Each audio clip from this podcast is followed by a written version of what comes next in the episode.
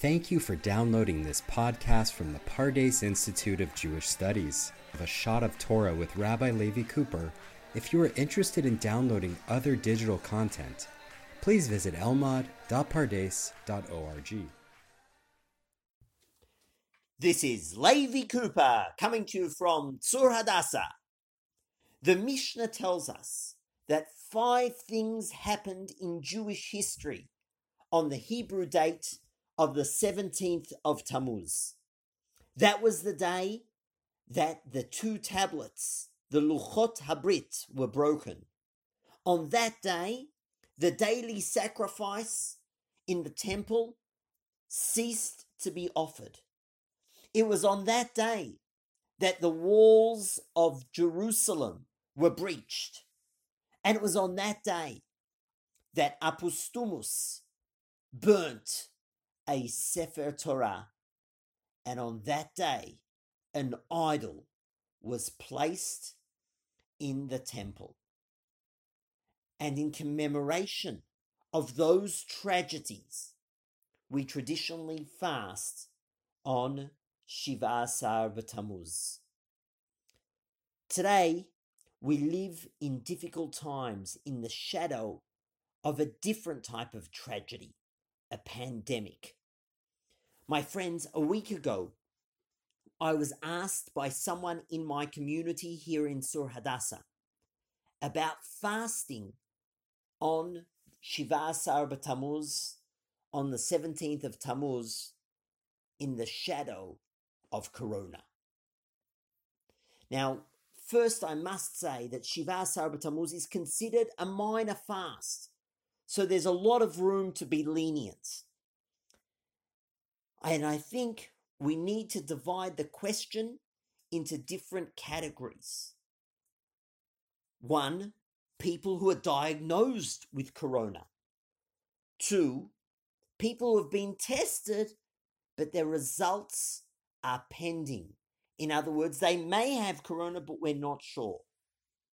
Three, people who are in quarantine because they came in contact with someone who has corona for people who are in high risk categories, over 60, or they have existing medical conditions.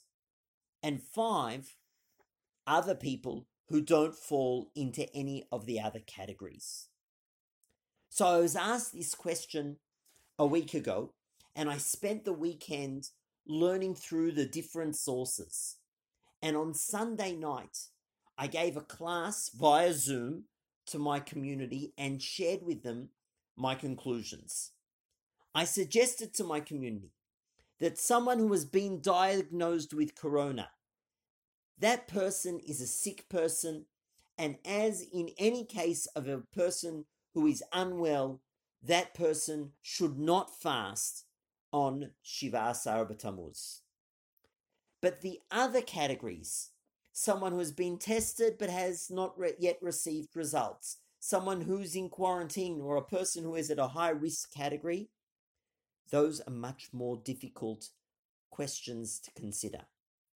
I suggested that fasting weakens a person, and therefore such people should not fast, particularly in the current situation, because if an individual gets sick, he or she can easily pass the illness on. And it also puts a burden on the entire health system. So I suggested that this year, people who have been tested but haven't received results or in quarantine or in high risk categories should not fast. What about everybody else? Well, there are precedents for a wholesale cancellation of fasts but I was loath to opt for this route because, my friends, as our lives are so disrupted at this time, we still want to hold on to some semblance of traditional Jewish life.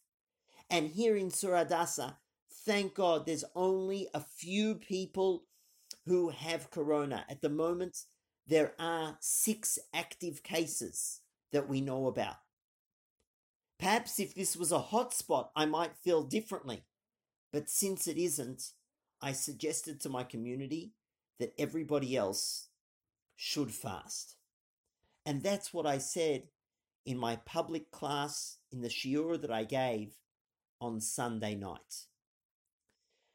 On Tuesday, the chief rabbi issued guidelines, and Rabbi David Lau wrote that someone who is in quarantine but feels good should fast. Now, let me say, I would never opt for contradicting the chief rabbinate.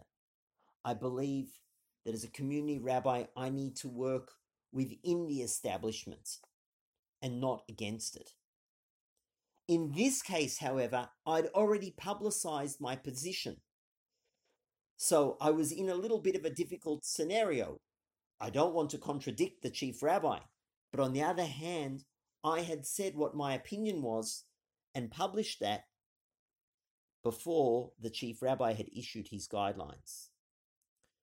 Soon after, one of my teachers, Rabbi Osher Weiss, also took the line of the chief rabbi, and he said that people who are in quarantine should fast. So I was even in a worse uh, situation and more uncomfortable with what I had said. Then other prominent rabbis took the line that I had suggested to my community.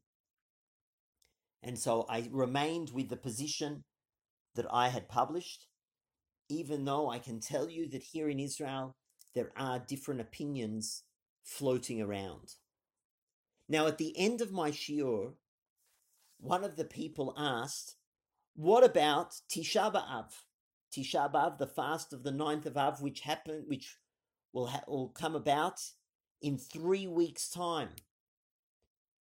Does my do my suggestions, my guidelines apply for Tisha B'Av as well?